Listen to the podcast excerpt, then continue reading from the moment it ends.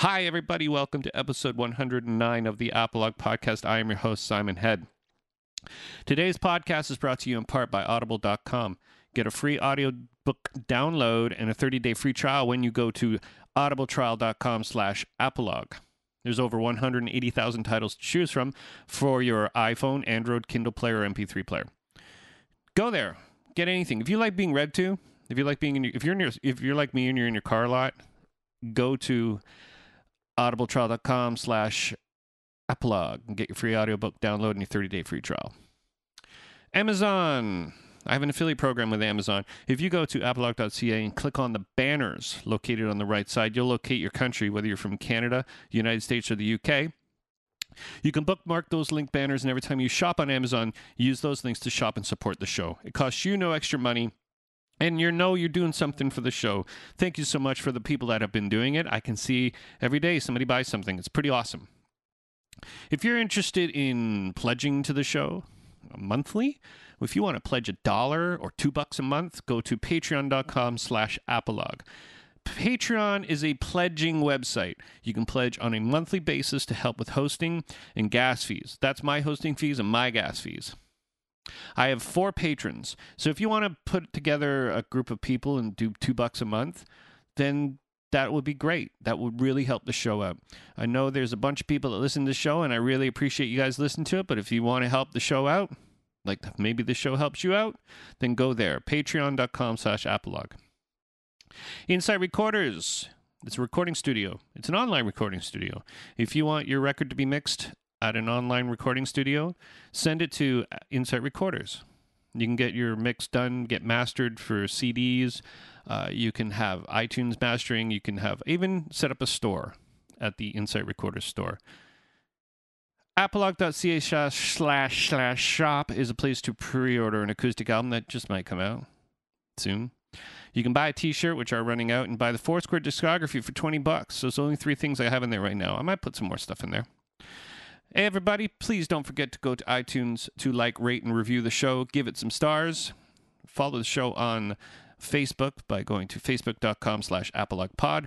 Follow me on Twitter by going to Simon at SimonHead666. That's all the bits. Today's guest is a real treat for me. Kevin Lyman started the Warped Tour after he'd worked on Lollapalooza for a bunch of times. He is sort of he was he was a promoter through Golden Voice. Uh, he's been doing this forever. Uh, Warped Tour was one of the very first crazy tours I really went on as a tour manager with a band called Sum 41. And we were in a van. We'd travel all over North America in a van, f- realizing quite fast that we should probably be in a tour bus because the Warped Tour was a l- hard tour to be on. It was hot. There was a, a, not a lot of sleep in between shows. There was a lot of distance between shows, hence the no sleep. And Kevin was the guy that kept it all together. He was always great to talk to. He was like the face of Warped Tour and is the face of Warped Tour. Uh, we talk today a little bit about what the Warped Tour does, not just going into your town and getting all your kids to go to the show, but there's actually a, a conscious voice there, which I didn't know really until we had that conversation. We, uh, I felt sorry for him because he's not much of a Trump supporter, and looks like Trump obviously is going to be the president unless someone maybe pulls out a gun and shoots him. And uh, we had a nice long chat, and it was good getting caught up. And Kevin Lyman, everybody, on the Apolog podcast.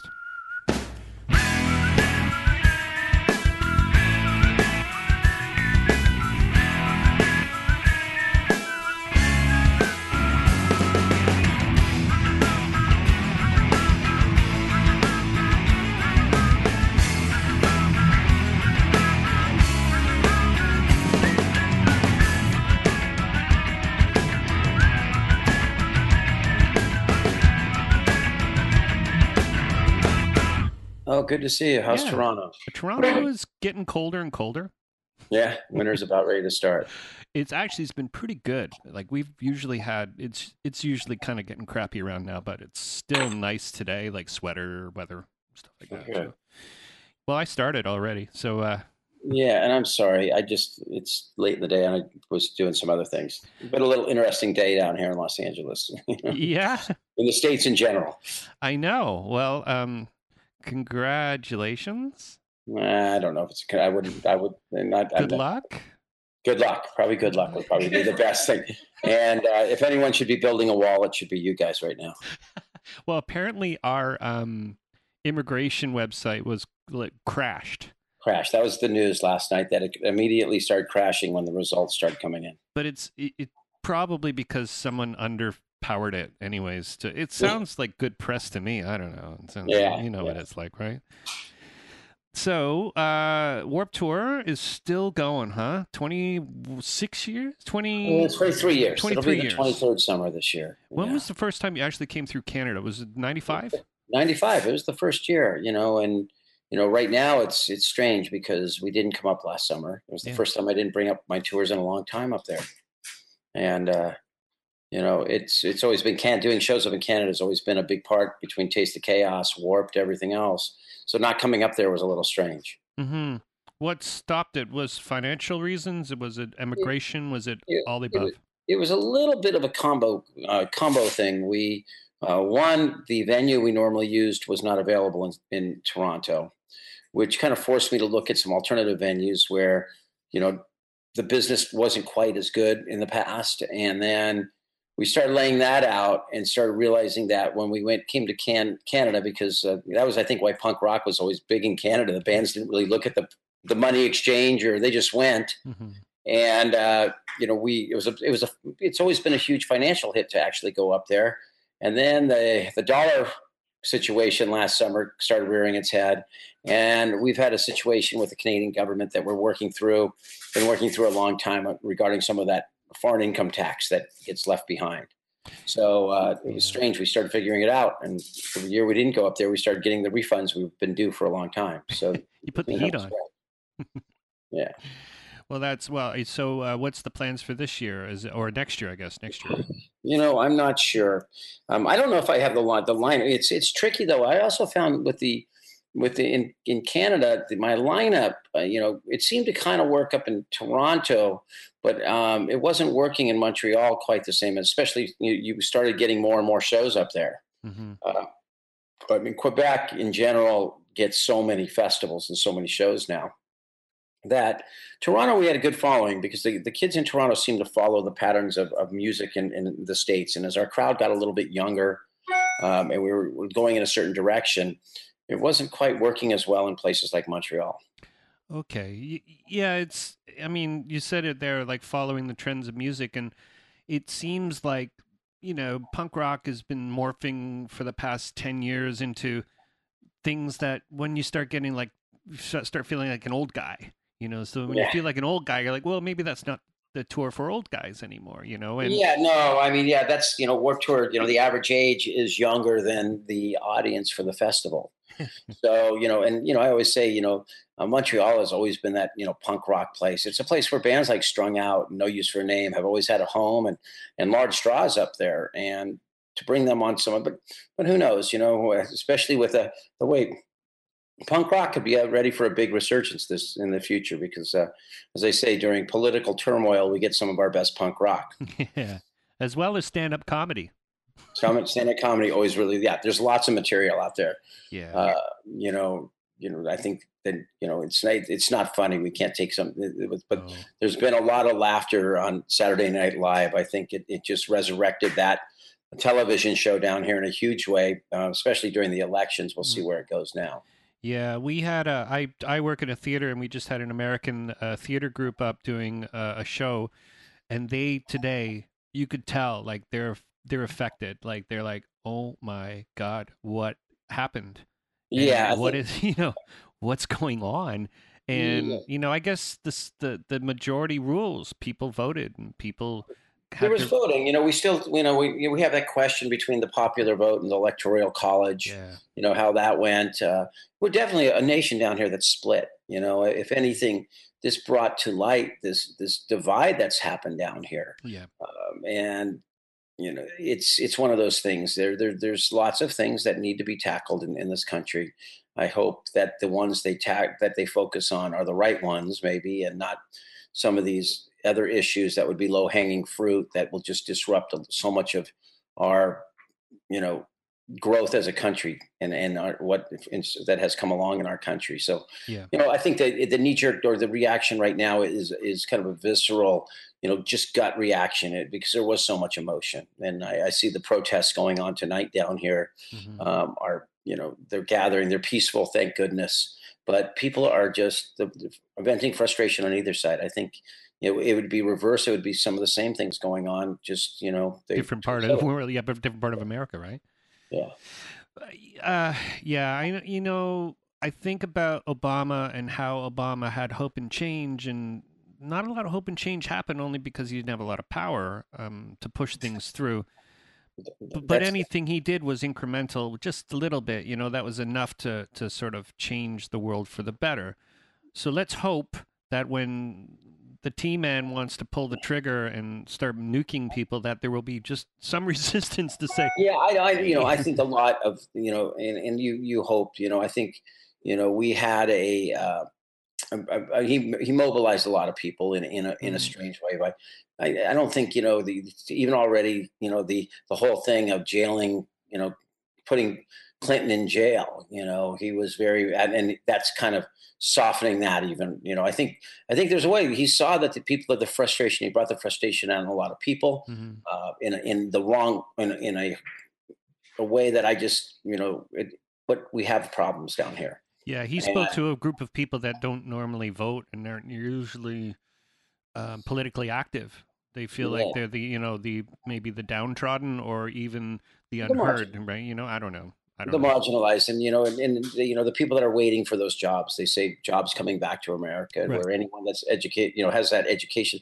those jobs are not coming back those small town manufacturing jobs those little factory plants that were in so many of our small communities mm-hmm. that maybe made you know i don't know maybe they made this you know corkscrew or something i'm holding and they made those and that was the whole city and that was the company town and then one day someone decided they could make them overseas cheaper and they shut down the town and maybe it was a town of 500 people and 100 people worked in the in the factory mm-hmm. uh, those jobs aren't going to come back mm-hmm. Mm-hmm. no one can you know you could say it all you want and i think people have been waiting for him. and so it's just going it's a country that really does need to adapt i think this will mobilize hopefully the youth i said they need to grab a candidate like a kennedy or even i remember the first time i voted was jimmy carter yeah and he had mobilized uh, the college students. We were all feeling frustration, and uh, I think we voted for someone like Jimmy Carter. So maybe, you know, they're going to find their candidate for four years from now. You know, yeah, know. You have to. You, you said it. You said it in a way that you need big change. You need a big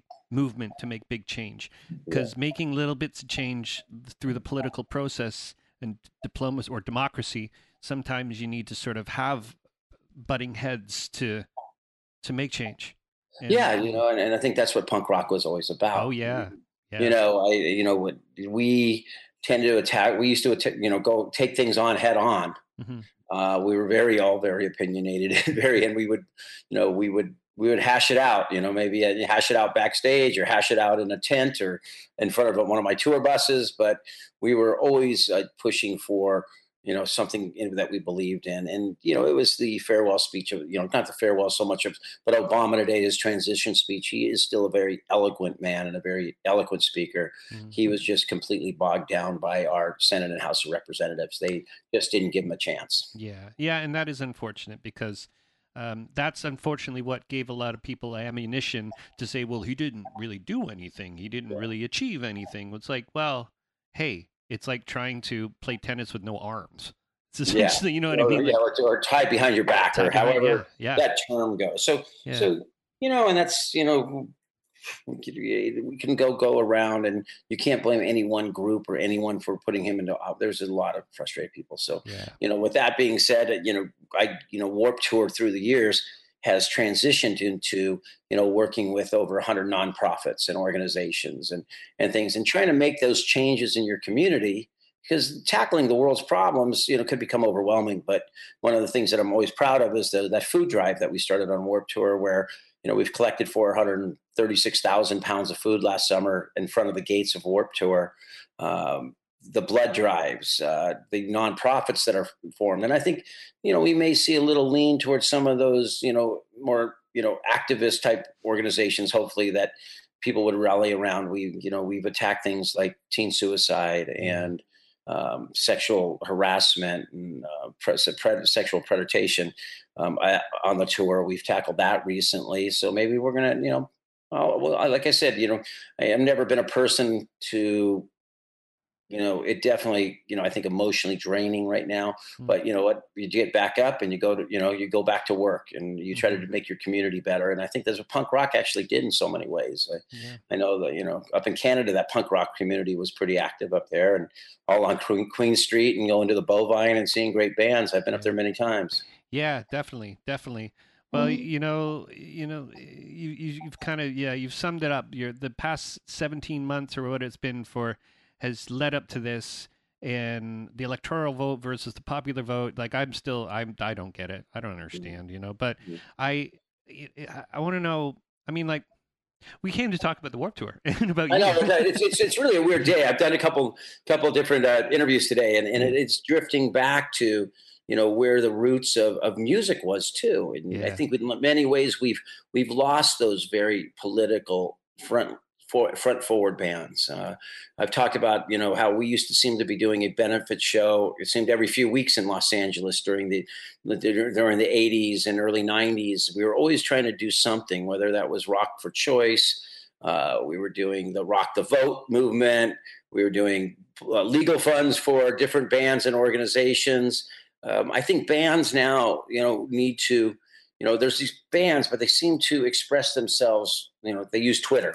I use Twitter. We all use Twitter, Yeah. but we have to back that up with our actions. Oh yeah. So you know, and I think you know it was strange. The the when we're watching a couple of the the the protests tonight, but everyone still seems to have their phones out.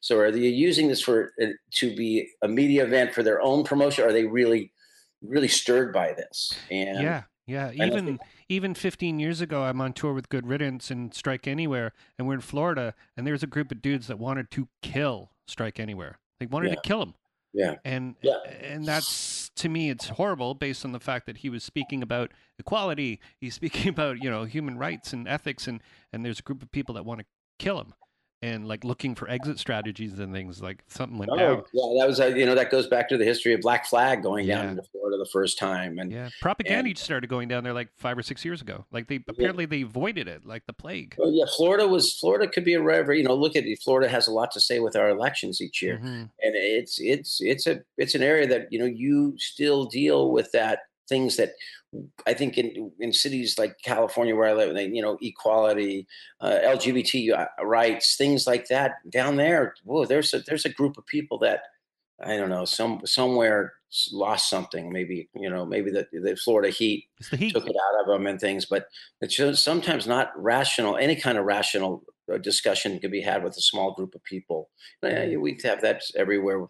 Um, but you know, I, I'm looking now maybe for those bands, uh, not going back to the bands like that have that have fought that battle. The NOFX, you know, that was probably the last Rock Against Bush was such a huge thing down here. Mhm. Um, who who are those bands that are going to really be the voice and put themselves out there, not to their small group of fans. You know, you could Yeah. always talk, sing this to your friends, but you got to put yourself out on this platform in a wider range Mhm. and really, you know, because we used to mobilize behind music.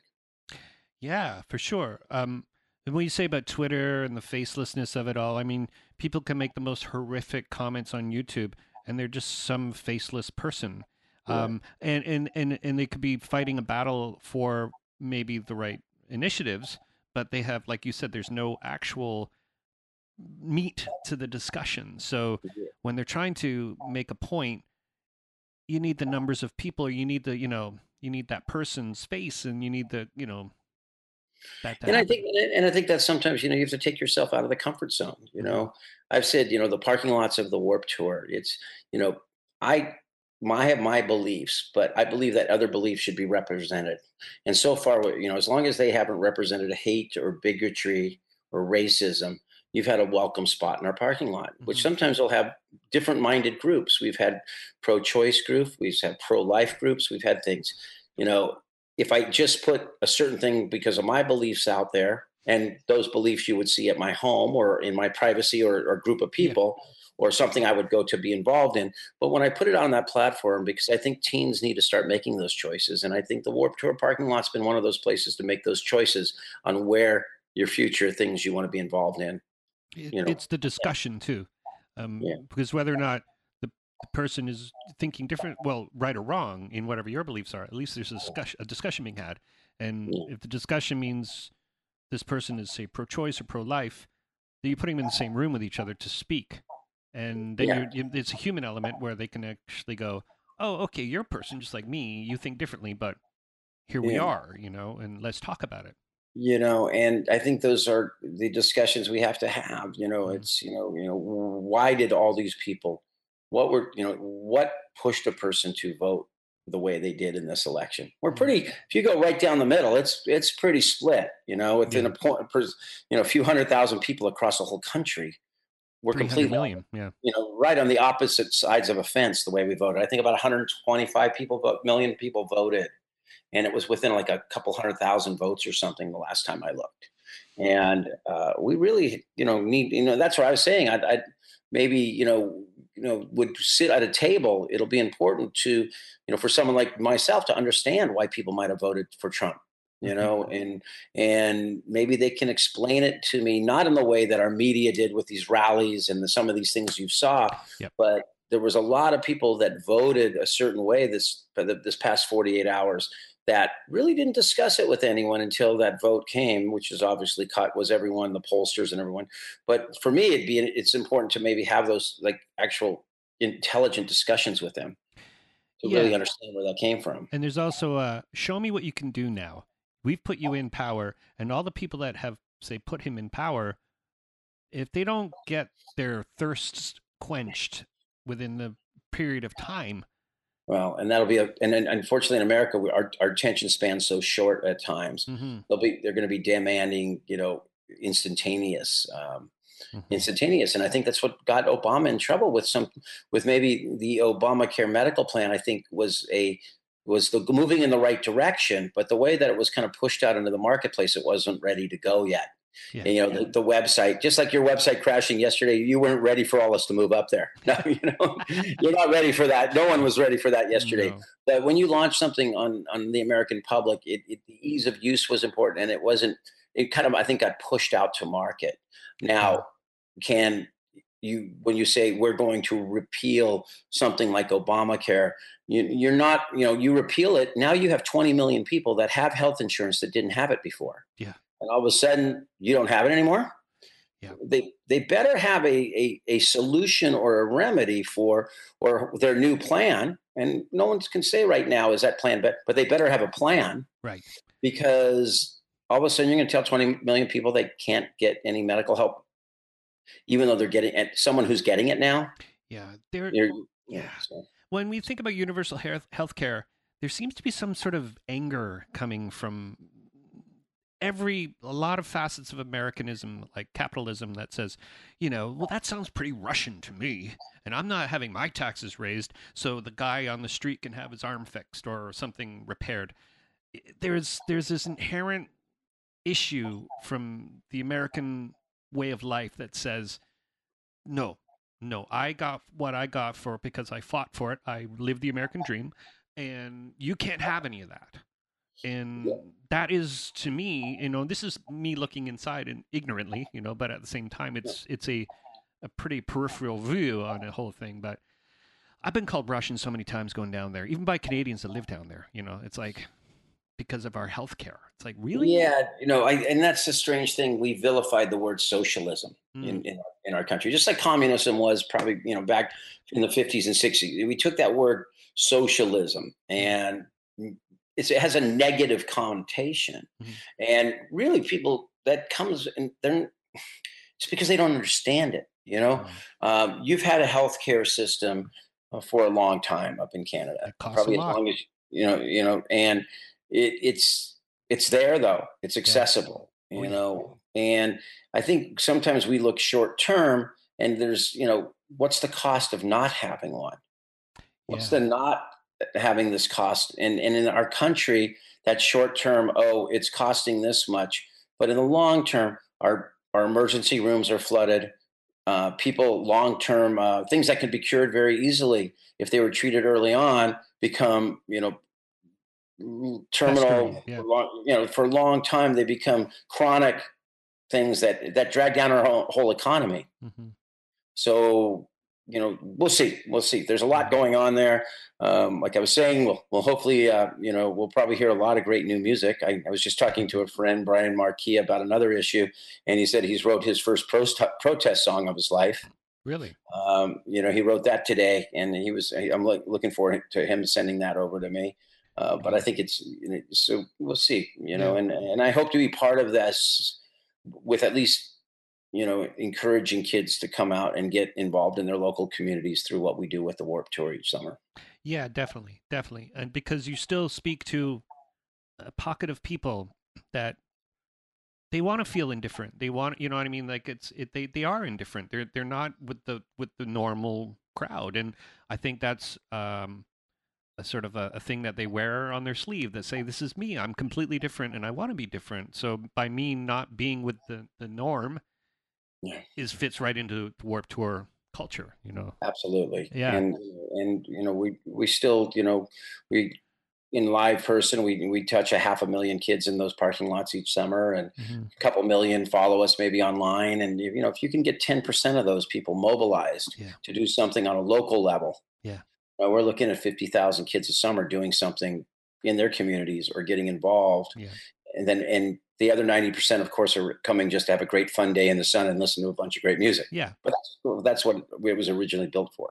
Yeah as, as long as you touch just a small percentage of people who can go out and make a difference you know and that's kind of what punk rock does. It's sort of the positive side of punk rock has always been community based it's always been um, something that people like to stick together and do things in their scenes. And and what you do is you go to every little pocket and or scene and then sort of say you plug in and you go here we are.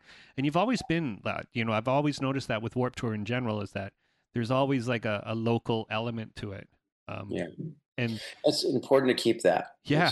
Yeah because yeah. you have to stay in touch with the people who come to your shows. I mean if you don't then you're just going to be woodstock yeah, well, yeah. Which one? The first one I guess was heard was pretty amazing. It might have been that what I see it on TV. It looks. Great. It might have been that third one. I was at the second one. I, I got to go uh, with uh, Porno for Pyros. I was on Lollapalooza. Oh, cool, cool. Actually, so you know Matt flew, Hyde then. Yeah, we all actually all flew in together yeah. and uh, did that on a day off. Yeah. So you're you know Matt Hyde. Yeah. Yeah. yeah, yeah Matt Hyde produced a Treble Charger record up here that I worked on. Oh, okay. Yeah. yeah. I, I have the gold record here somewhere. I think no, I think it's where is it? I don't know. My office. I'm renovating my basement, so I'm in my office right now. But um, yeah, Matt, Matt's uh, Matt's a cool dude. He he came up and did uh, some stuff. I think with Sum 41 as well. He did uh, okay. uh, one of their one of their records. Great. Um, I mean, the Canadian connection was great this summer. We had you know Sum 41 out on Warped Tour this summer. Yeah. And uh, seeing strong yeah, seeing Deryck come back, you know, you know, every, you know, his story's not, yeah. you know, private, but to watch him come back from, you know, a near death experience and, mm-hmm. and things in his life and, and to watch him hit that stage, that live set was amazing. Uh, you know, it, it's fun. I'm having a, you know, fun. It's, I've run into these, some uh, simple plan guys, you know, I oh, didn't yeah, know they're, yeah. they're living in the area. And so I mm-hmm. ran into Chuck over at a golf course yesterday and, uh, doing some stuff with them again. Yeah you know, I think I, am I'm, I'm in the midst of trying to put this new project together thing and invited Mariana's Trench to be part of it. Oh, cool. Yeah. Yeah. So, yeah. You know, so we're, uh, I've always had a fondness and I know the kids in Canada haven't been that, that happy with me the last, uh, last, uh, years for not bringing warped up there this last year. And, you know, I guess I guess you guys, if I plugged in, I always asked if anyone had any spare bunk beds, you know, for the next four years. And uh, not many, you know, some people said, "Oh, sorry, Kevin, you would have been on the list, but uh, you kind of fell out of favor with us." Oh, yeah, well, you know, we're Canadians; we're very forgiving. Yeah, always. So, uh, you come back and we're like, "Okay, sorry, yeah, eh?" Yeah. so, so I mean, years you you started off with Golden Voice, and you pretty much are Golden Voice, right? Well, not anymore. You know, well, it's been a long were. time. Yeah. Yeah. You know, I yeah. was with them, you know, kind of, they were coming through that, you know, the, it was the heart of the punk rock era. Hmm. And um, I got him re- reattached with, uh, with Paul Tollett, who now runs Golden Voice, mm-hmm. you know, who has started Coachella amongst a, a million other things, the desert trip. And, and really, you know, I also went to college with him. Mm-hmm. So when I kind of got started working in the clubs again, I, I, I, I re-teamed up with Golden Voice, and there was a period there for about 12 years where I ran all the shows. You know, every night of the week, I was working about 320 nights a, a week as a promoter rep. Um, and kind of cut my teeth in the production world at that point. And then in 91, getting that opportunity to go out as the first stage manager, Lollapalooza. Uh, some fond memories of going up to uh, up to Canada, uh, the old Molson Park. Oh yeah. And, and, the existing stage at Molson Park was about the size of what we needed for our loading dock to put the gear on it. We had to build a stage in front of it. I remember going up there and seeing that. Yeah.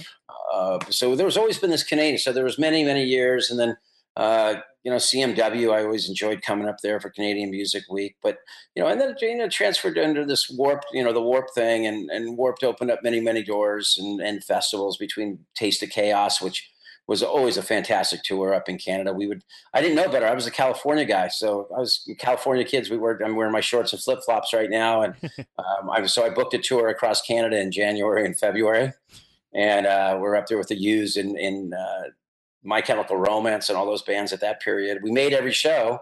It was hard, but I just remember uh, people going, "Wow, no one toured." Now, two people are trying to tour year round, and many more people are out on the road. But that first time we went up there, it was going up to Saskatoon in first week of February was uh, pretty cool. Was like kind of an adventure, you know, trying to get up there in time. You know, little town called Yorkton. Oh, I know Yorkton. Uh, yeah, I used to, yeah, I used to be in a band called Red Fisher out of Winnipeg, and we'd go play Yorkton. That was our big show to play. Cause yeah, I was always like, yo, we got stuck there one night and it was like 23 below zero and yeah. uh, windy. And we just posted up in this little cafe and the guy dragged his daughter down with an acoustic guitar. And we ate every bit of food in it. And uh, then I picked up the, the, you know, I always like to see what houses cost. And I, and I realized that I, if all things went to hell in my life in the music business, I could always move to Yorkton because I, I saw a house was about $29,000 at that point to buy in Yorkton. Yeah. And I said, I could always, you know, spend my life out here. Well, you know who lived for years and years and years in Regina was Mark Arnold from Big Drill Car. Oh, okay. Yeah. He, yeah. He moved up there and married a girl up there. Uh, I think he's not there anymore but he was in Regina, like the most. Well, I mean, I don't want to. Well, yeah, Regina is pretty much the most depressing town in. Well, my dad was actually my dad grew. You know, he grew up and he was born in Chicago, but then moved around uh, Canada for a long time when he was young. So he told me Regina, Moose Jaw, uh, places like that. He lived when he was growing. His father was a uh, traveling salesman, I guess. Okay, and, yeah. And he went up around there and would sell refrigerators or something. The first refrigerator, just like you needed ref- selling refrigerators to the Canadians in the winter, probably was the the successful um, to go. And then uh, ended up over on Victoria Island. Oh, and, okay, yeah, yeah. And, uh, and ended up. Uh, so there's some. So there was some Canadian connection there with with. So it was nice to get to tour through all those places. Yeah, definitely. When when you came through, one of the Warped Tours actually went through, like you were talking about Molson Park. Um, mm. that must have been kind of neat to go back a few years later because that would have been in 2001, I think. Yeah, Lollapalooza was 1991. Yeah, and then we went back in probably about 2001, correct? Yeah. Up to and and play. Molson Park was a fantastic place. Uh, it's a strip mall now.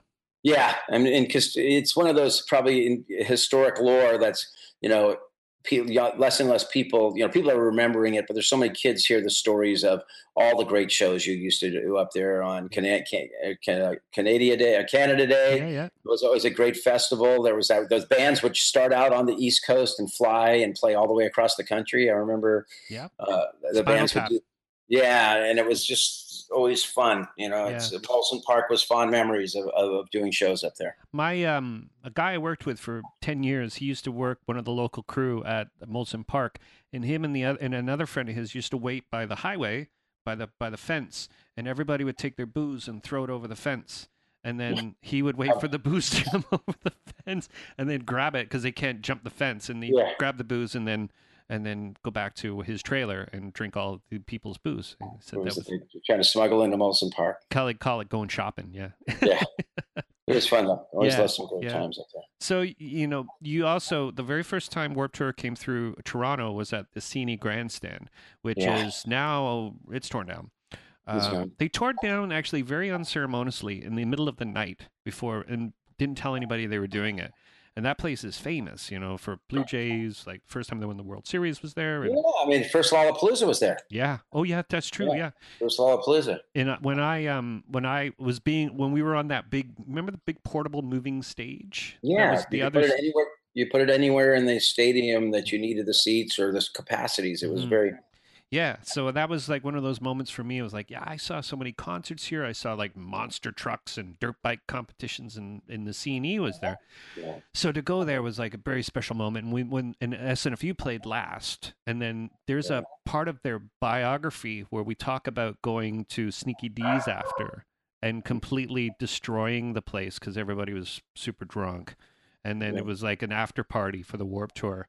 And everybody the next day had like scrapes on their knees from like falling. Just yeah, it was yeah. Right, you know, I had a fond memories of there. I you know, first time up to Toronto was with Lollapalooza in '91. Yeah. And after a long day, and I, I was running out of money, and you know, I was you know, I wandered into a club up there, and that was the Bovine Sex Club, very famous up there on Queen Street, Yep. and uh, they had just opened. Yeah, they Uh, just did their 25th year anniversary. Actually, Yeah, Daryl was on my show.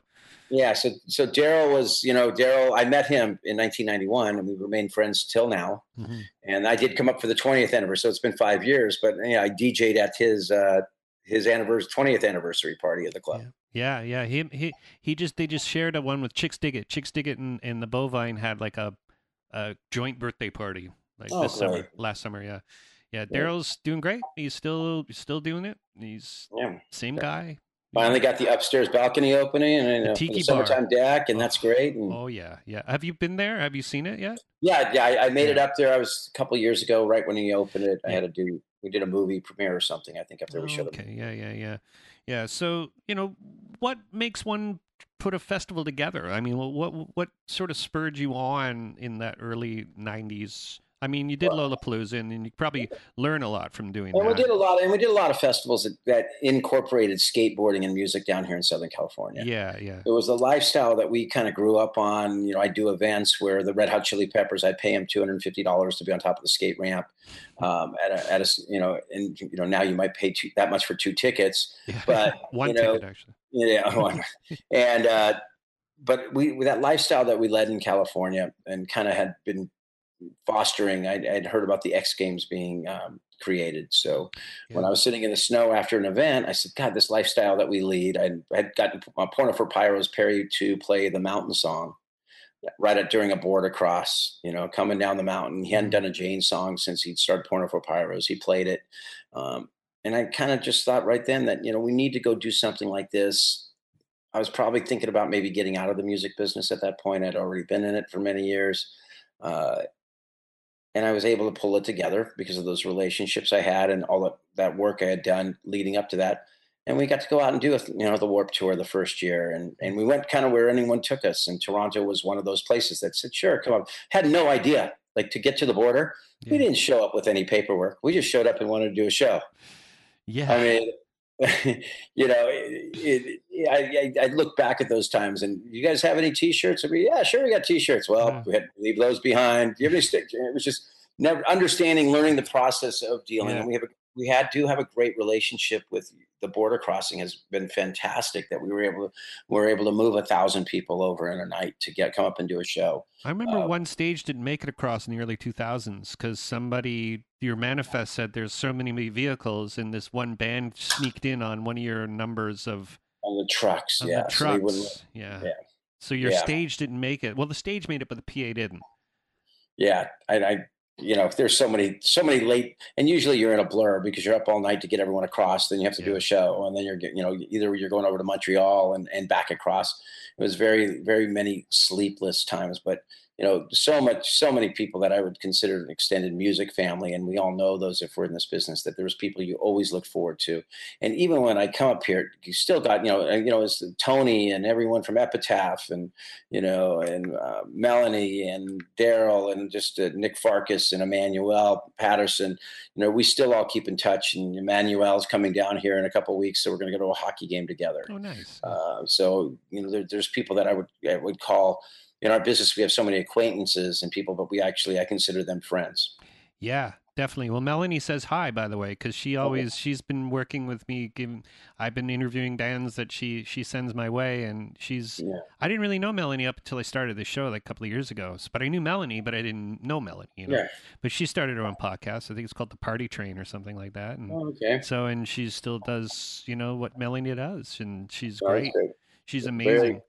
Huge advocate and supporter, and you need those kind of people within a music scene Yeah. uh, to keep it robust and, and alive. And and her focus on punk has been, you know, is for a person that's been around it as long as I have. Is, is she could have jumped to a different sound, but she loves punk rock, and she's been an advocate for it as long as I know in, in Canada. Yeah, definitely, definitely. Um, yeah, sleepless nights. This because when I I was Sum 41's first tour manager, and it was me and them. So Mhm. Trying to keep up to the Warp Tour um, when you're the only driver, and you're and the very first show we went down to in Manhattan was rained out. Uh, Oh, that was oh the the typhoon of yeah. Yeah. We came back though and made it up though. well like from week- Chicago yeah. or Detroit or somewhere. Like I think we had to come all the way back. So there was um there's a few stories. I mean, my story was as I was doing that, and then we went to Albany and I mixed gob, and then I went back to New York. Then we went up to Boston, then to Montreal, then to Toronto, and I stayed up like for like four days in a row Yeah. just to try and keep up with you guys because um that's the way it went. Like you know, you'd roll out and be at the next place, and it's like, and then you had to be there at nine in the morning to figure out what time you're playing and that was that was fun. That was kind of like a pretty sadistic way of you know. But what what's I'm pretty sure I knew what spurred that. But what started that whole show up in the morning to find out what time you're playing? Well, that, that was when I was Lollapalooza '91. That was uh, Henry Rollins. oh, okay. Henry Rollins would have to go on at 1:20 in the afternoon every day, hmm and he would give that performance that Henry Rollins does. There, there's no uh, there's no 90% with Henry Rollins on stage. And we could be playing empty seats. He'd have a lot of empty seats a lot of times because it was a more traditional festival. The headliners came on last. He Mhm. played first. And I always sat there thinking, wouldn't it be awesome to put Henry Rollins on right before Jane's Addiction some night, right before, you know, right after Susie Manchies, right into Henry Rollins. And, and I never got that opportunity. And I think so many people, if they had witnessed Henry, you know, they, for the first time at that show, it would have been a, an amazing, amazing thing. So Mhm. when I created the Warped Tour, I said, you know what, I'm going to write this schedule, you know, in, in each morning. And it was torture for me. I don't know why we, you know, I was a lot, I understand now. Uh, we sometimes, as long as people don't, you know, announce it, we'll text out the thing to the managers if they, or they can let us know they're coming in a little late or a longer drive. Mhm. We've gotten much more sophisticated. Back then, it was like, get down the road, get the show up. We were always running. We were always running, either from, Yeah.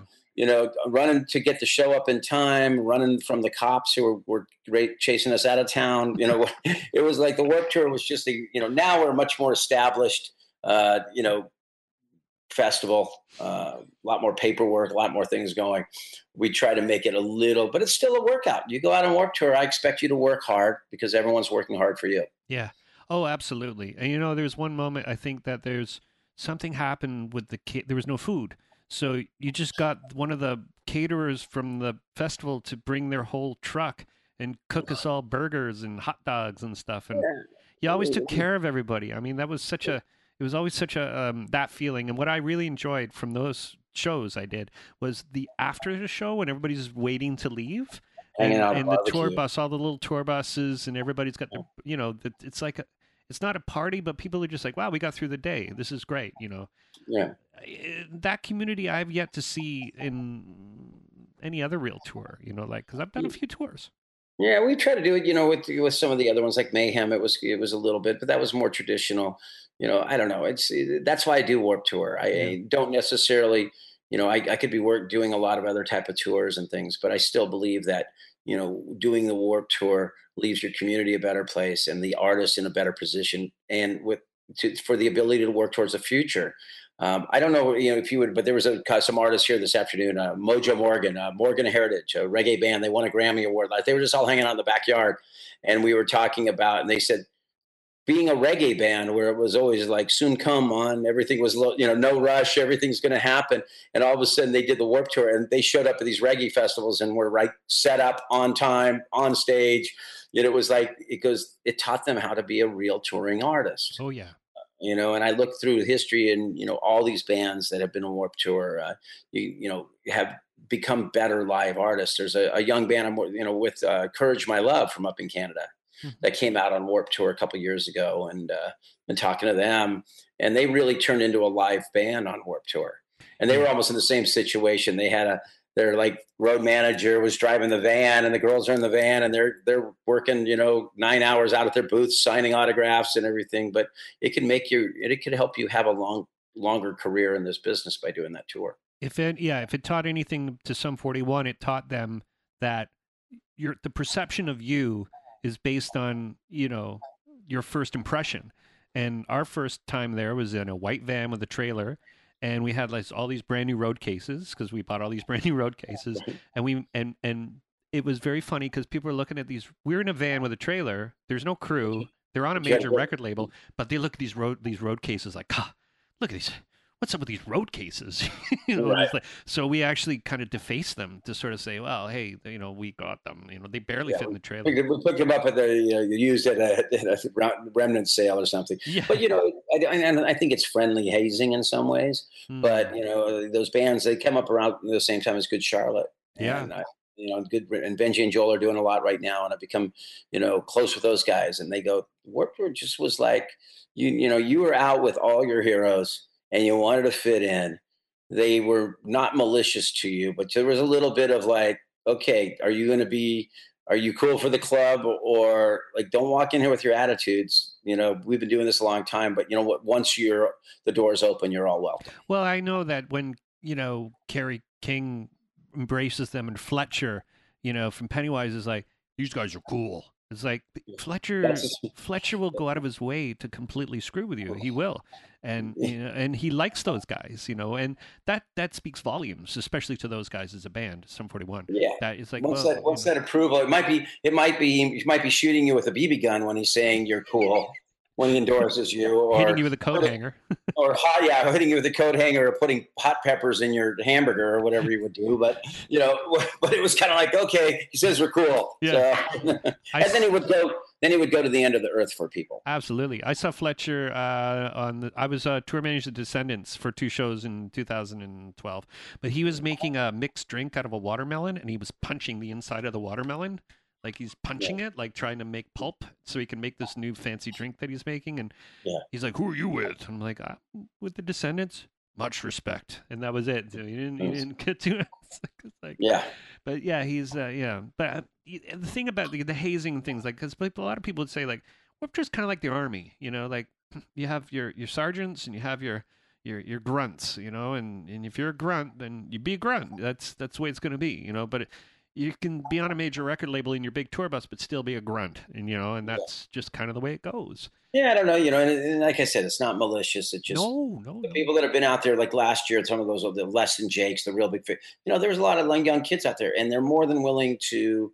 Once they realize they're they're more than willing to help you. Your your van breaks down, jump on our bus, we'll give you a ride oh you're you need a guitar? Oh here grab grab one of mine. You know it's still that you know. Oh don't drag your case don't drag all those cases across the parking lot. Use our cabinets today. Mm-hmm, mm-hmm. Yeah. so I, you know who knows you know it's 23 years i don't know you know there is that question looming question how much longer you know will i be going out and doing this? Uh, you know i've gotten a lot of now you know I, you know i'm cutting back some of my other music stuff so i can continue to want to do the warped tour. Yeah um, or so I have a lot of other projects maybe outside of the music. You know, I'm working with Hayley Williams on her hair dye company now, and we just did this uh, brewery down here called St. Archer's that was a lot of fun.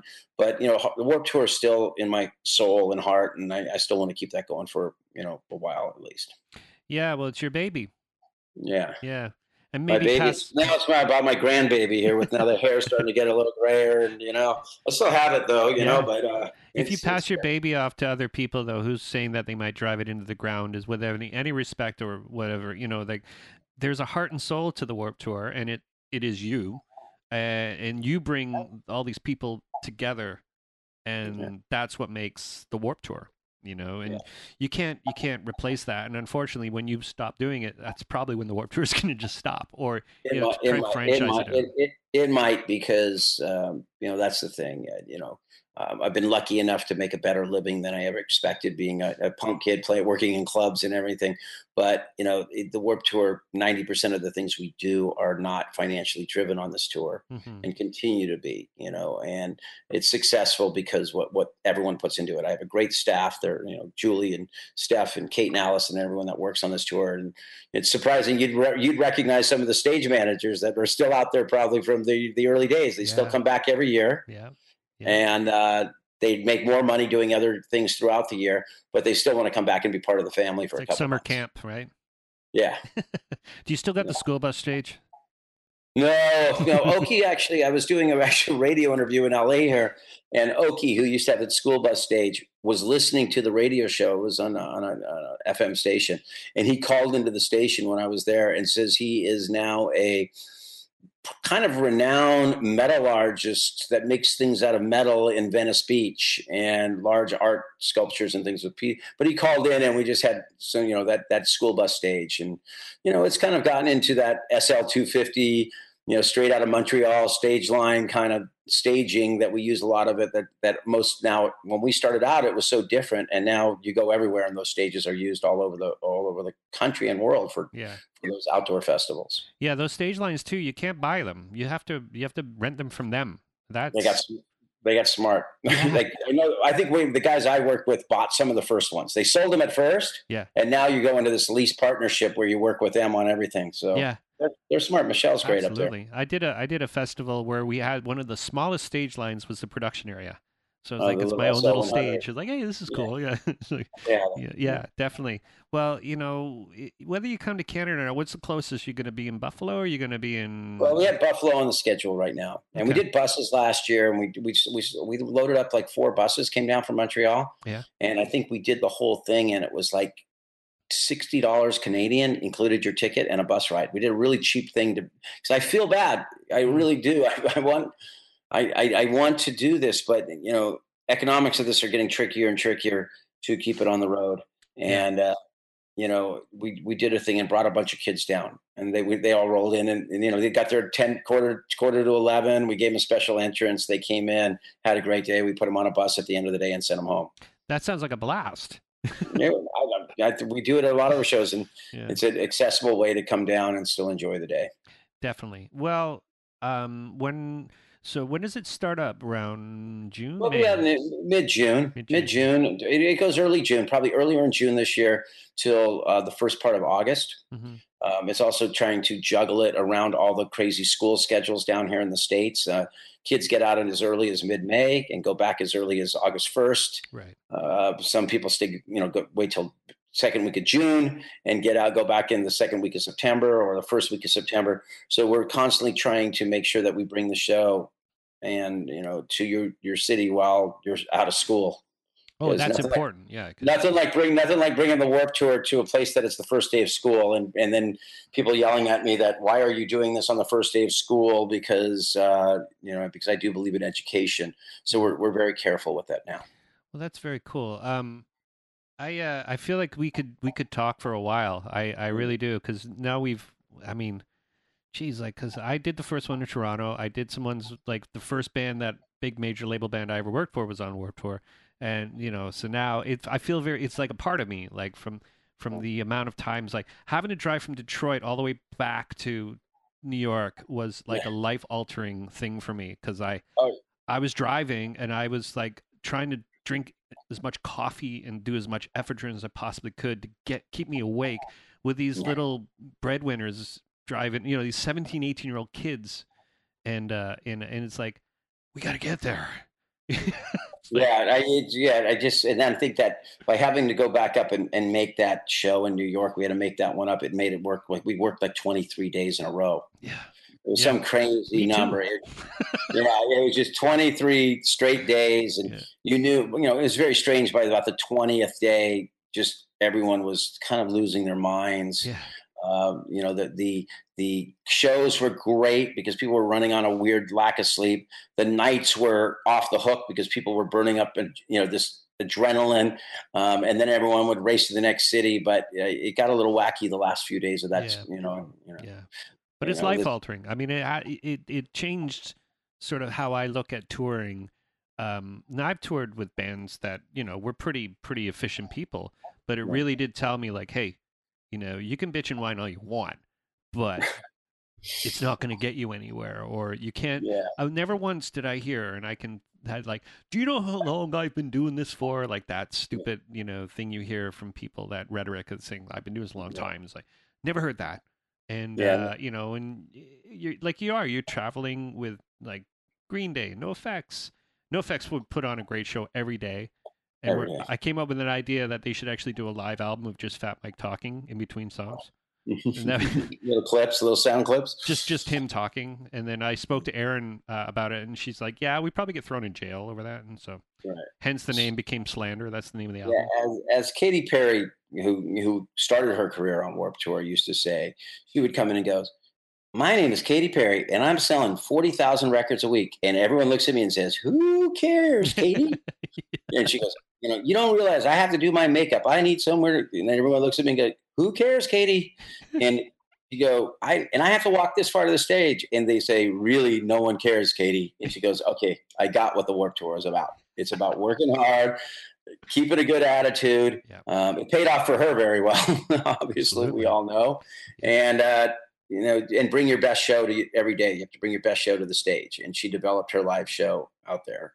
And Yeah. also, you know, so and you're not So just think that- playing to the crowd you're playing to the people that are on the tour with you and it's as- absolutely. as important to impress those people that are playing after and before you than it is to whatever whoever's out there watching you know Yeah, I know that the artists, when when they're looking at those fans, and of course they're, they're playing for those fans their heart, but when they start seeing other band members kind of popping up on the side of the stage while while they're playing, that was like that was a great feeling for those artists. Sometimes when they would look Mhm. around and see their fellow bandmates, all you know, from other bands and crews coming around and hanging around and watching their shows. yeah that yeah was that yeah. was always uh, good. do you have a favorite year no, you know, it's strange. It's you know, I don't know. I I I tend to look at hopefully next year is going to be my favorite year. You yeah know, i guess every year every life. year yeah every You year know, well, you know, there's a couple that I would not say is my favorite. They're probably my least favorite years, yeah but you know, they've run together, and um, you know, it's you, you, you know, my job now is is to get everyone home safely at the end of the summer. The kids home safe each day.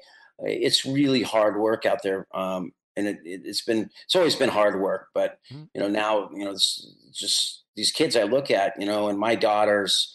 Uh, you know, now I- one is graduating college and one's in, in high school, and you know, I look around and see ten thousand of them at a Mhm. concert, and I want to make sure that they're having a, as much fun, pushing that fun right to the edge, Mhm. but getting you home safe. Yeah. Well, that's that. I mean, that's neat how you explain that because when you did it 20, uh, 23 years ago, you were not too much older than the people coming to the show. Really, if you think about it, you know, in in spirit and mind. And now you're a father of of adults, pretty much. Yes. You know, and, Yeah. and you have to think about more than just you know, hey, because I remember you used to, you had a truck with that just had couches in it. Oh yeah, I, trust me. I, you know, it's uh, those were the days when I was probably I was traveling with my peers. Yeah. You know, the people I worked at, the Bad Religions, and the No. The, the, I worked in the clubs with all those bands. Yeah. You know, we'd hang out. There's not the you know we don't hang out quite. We, the bands, it's funny. We all hang out. You know, the shows still end right around before nine o'clock. You Yeah. sit around, you have a chat. A lot of people having a soda or a beer, and it's like ten o'clock, and you go, "See you tomorrow." Like, See you tomorrow. yeah, I'm getting tired. Let's- call is not going to be till midnight. Well, I don't know. See you tomorrow. Get two hours of sleep before uh, the buses. Uh, two hours of sleep before the buses roll. Yeah, because then your sleep good. Yeah. Yeah. Oh man. Well, I uh, I wish you all the luck Well, and thank uh, you very much. yeah. Um, man, I I could like I said, I if you want to you know do the show again. Yeah, uh, I'd love to. I'd love to. And I just have to set a reminder on my phone so I call in on time. Yeah, you uh, know, we should have one that says just maybe think up. We should have a like a thing where it's like s- stories, just a story, like the, Yeah, I think you know that's what I was one time going to say. It's like you know there was always like this. Someone could throw a, a band name out, and I can tell you a story about pretty much any band and something in experience because of those. You know, working 320 nights a year in a venue or club. yeah, and then the tours we've done. Um, you know, there's there's I think that's one thing we we all have a lot of great stories. yeah, yeah. But we now we have- need to let Now we have to kind of we have to, but it's funny now. You can get three people together that were living the same story, and everyone has a different version of it by this point in their lives. Yeah, that's true. It's very true. It's very true. Well, um, uh, I uh, I appreciate you coming on the show. Thank you very much. And uh, all the luck and, and success. And if you are in Toronto, uh, get through get a hold of me through Melanie, and maybe we'll meet at the Bovine and have We'll a meet up on the deck of the bovine. All right, awesome. All right. Have a great night. Thanks, Thank you. Kevin Lyman. Everybody, he's a good guy. He was a good guy to talk to, and we had that nice conversation that people have when you're getting caught up. I'd see Kevin when we're on the, when I was on the Warped Tour. I'd see him occasionally, like put the hand up. He'd always put the hand up. It seemed like he always knew what was going on, and I think that's his gift. He, he's his gift is knowing everything, all the time, what's happening. um, thanks so much for listening to the show, everybody. Don't forget to go to audibletrial.com slash apolog to get your 30-day free trial and your free download book, audiobook, any book you want. Uh, did he mention if you don't like the book, you can send it back and you can get your money back? That's pretty cool. Not for you though, if you get your 30 day free trial because you didn't pay anything, so you're not getting money. So don't think it's a scam or something. Don't forget to go to the apolog.ca homepage and click on the Amazon banners to help support the show. Don't forget to go to patreon.com slash apolog and pledge monthly to the show. And don't forget to go to the shop, buy a t-shirt. Christmas is coming, everybody. And also coming up on the second year of podcasting here on the show. Um, that's all made possible by the enthusiasm of people like you that listen to this show. Thank you so much for listening to the show. I really appreciate it. I get lots of nice feedback from people, and I get, you know, I know I know I haven't really broken through to the other side is because I haven't got anybody who I don't know going, "You're a piece of shit, Simon. You shouldn't be doing podcasts." I haven't got that yet. So that means all my good friends are listening to the show, and thank you for that. Thank you so much, everybody. Again, we'll see you next week with my friend Greg Bolton, who is a guitar tech. He's also a uh, somewhat of an acoustician. Uh, we didn't talk anything about any of that stuff, but he is a very cool guy. Think of it, if you remember the old Kyle Stanley episodes, it's kind of like the Kyle Stanley episode without Kyle. Kyle works at Valley Village now. He's really hard to get a hold of. So Greg's my new Kyle, everybody. So thanks for listening to the show. We'll see you next week. Okay, bye bye.